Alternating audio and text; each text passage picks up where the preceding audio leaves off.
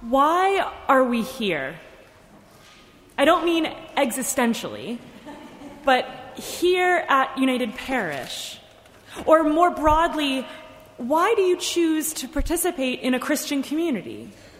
Why Christianity? Well, perhaps some of you ap- approached religion methodically and looked into different faiths and felt that Christianity was right for you, or more specifically, Protestantism, or progressive Protestantism, or even just United Parish. Perhaps some of you feel that you could probably get on board with any of the major world religions, but Christianity is what you grew up with, and it's what you're familiar with, and it just fits. Or perhaps some of you don't even identify as Christian, but you come to United Parish with a loved one who does. Or because you just like being a part of our community and it's come to feel like a home to you. Or perhaps some of you are like me, and to borrow the phrasing of Reza Aslan, Christianity is your mother tongue. It's the language that your soul thinks and dreams in. It's the faith that you just know is right for you because you experience it, you live in it, and you know that this is how God is revealed to you. There are many reasons and ways to approach Christianity. I think that largely one thing that unites us as folks who attend a Christian church is our belief that Jesus is important. And not just important, but that Jesus' life and ministry and teachings are central to our faith, are central to how we make sense of the world and orient our lives. As we move through Lent, we've been exploring our faith and the different ways that we live and express it. Two weeks ago, Kent preached about faith itself and how we express it in our lives, how we feel it, what it means to live out your faith. Last week, we explored the small, easily digestible concept of God who God is, how we experience God, where we encounter God. Next week, we'll explore the Holy Spirit, and the week after that, humanity, church, and the world. But today, we're talking about Jesus. So, who is Jesus? In the scripture this morning, Jesus asks his followers, Well, who do people say that I am? And they tell him that some say he's Elijah or a prophet, some say he's John the Baptist. And he asks them, Who do you say that I am? And they say, The Messiah. And he instructs them not to tell anyone, not yet at least. I want to imagine this conversation taking place in our time amongst 21st century Christians. Who is Jesus to us? If Jesus were to gather with us at our ne- next potluck and take up the handheld mic up on the stage and ask, Who do you say that I am? And in this instance, I imagine myself taking notes on the whiteboard because I really like doing that ever since I was in middle school. What responses might we hear? Some might say that Jesus is the Son of God. Some might say Christ. Some might say Jesus was a man, a Jewish reformer in first century Palestine. Some might say he's a socialist or a radical. Some might say he's a mystic. Some might say he's the patient they treated last week or the homeless woman they passed on the street. Still others might say that he is their best friend or their personal Lord and Savior. Some might say Jesus is someone they've heard of but never met. Others may say, well, they, they've met him, but now they're skeptical if it was actually him. Some may say they have no real idea who Jesus is, but they know he loves them. Or at least that's what the song says. Even the Gospels differ in their depictions of Jesus. I mean, they tell by and large the same story, perhaps with a few different highlights added or removed from the reel, zooming in on different aspects of different stories. It's like if you asked Van Gogh, Picasso, Renoir, and one of our kindergarteners to draw a picture of the same person. All of these portraits are the same essential subject, but they each choose to highlight different attributes. They each offer a different perspective. Different colors jump off the canvas. Some may even take some artistic liberties. Have you ever seen a Picasso? Ears over here. Um, who was Jesus? Who is Jesus? It's not a question you can really answer thoroughly in a 15 to 20 minute sermon. And yet, there is one aspect of Jesus that, in my own theology, serves as the foundation upon which I continually build and renovate my faith. And that's Jesus as Emmanuel, or God with us. Thinking of Jesus as God amongst us definitely brings up that tricky, fully human and fully divine concept. And yet it resonates with me so much because it brings me closer to God. It helps me know who God is and what God is like. And it helps me endure the inevitable pains of the human experience. Before I dive in, however, I want to offer this disclaimer that Marcus Borg included in his workbook, Living the Heart of Christianity. He says, We can say that Jesus is the decisive revelation of God for us as Christians without needing to say that he is the only and exclusive revelation of God. Similarly, I share this part of Christian theology with you because I find it to be life giving, affirming, and encouraging.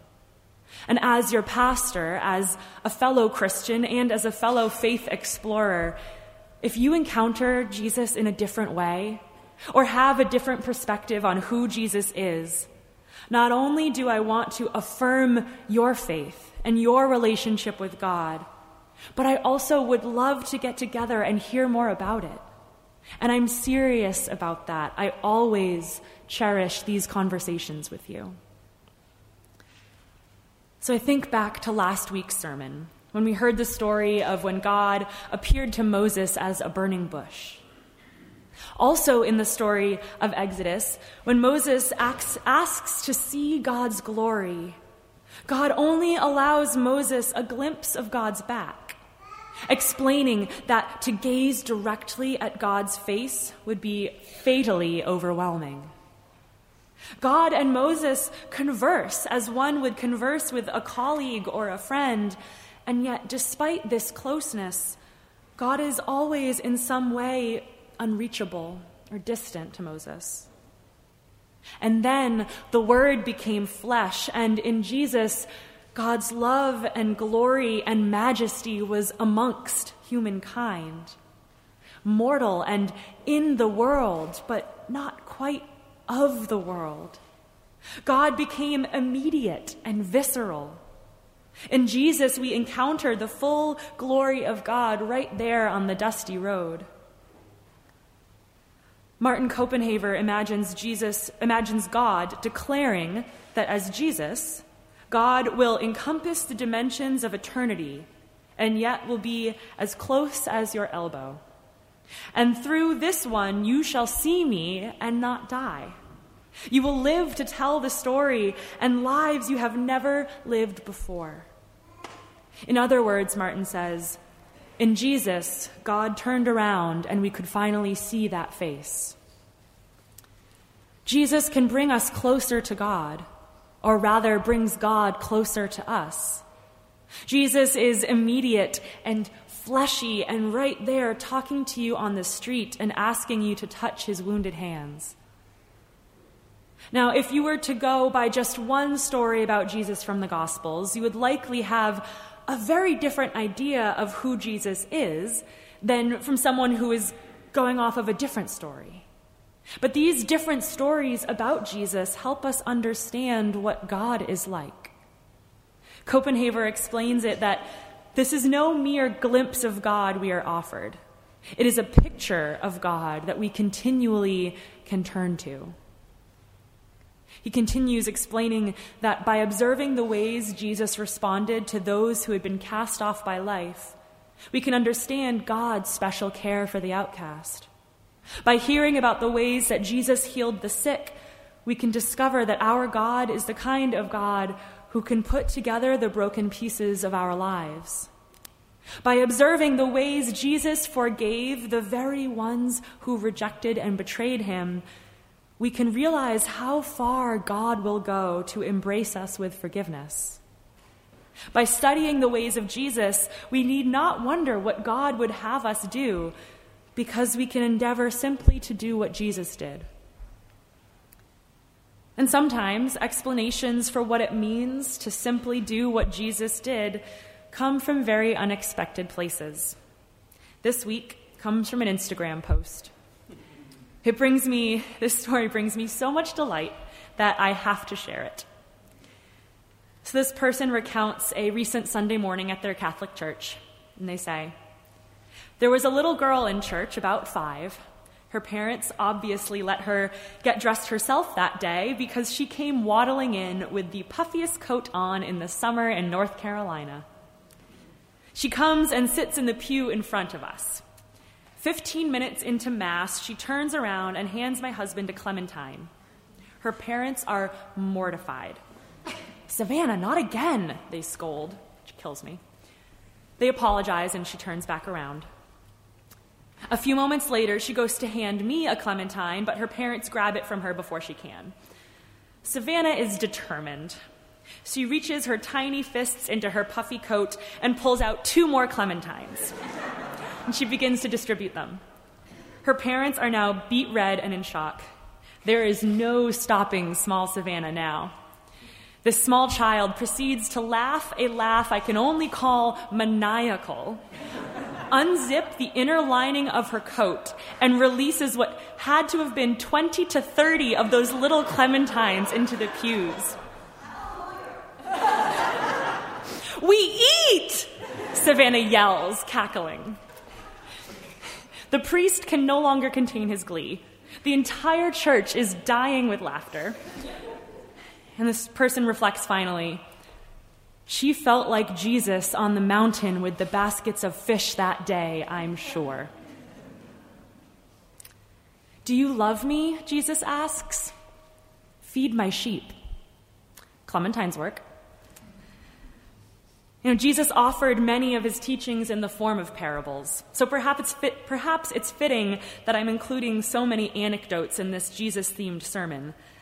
You see, I've been working my way through Martin Copenhaver's book, To Begin at the Beginning, which, for this seminary graduate, it is a refreshingly non academic exploration of Christian theology.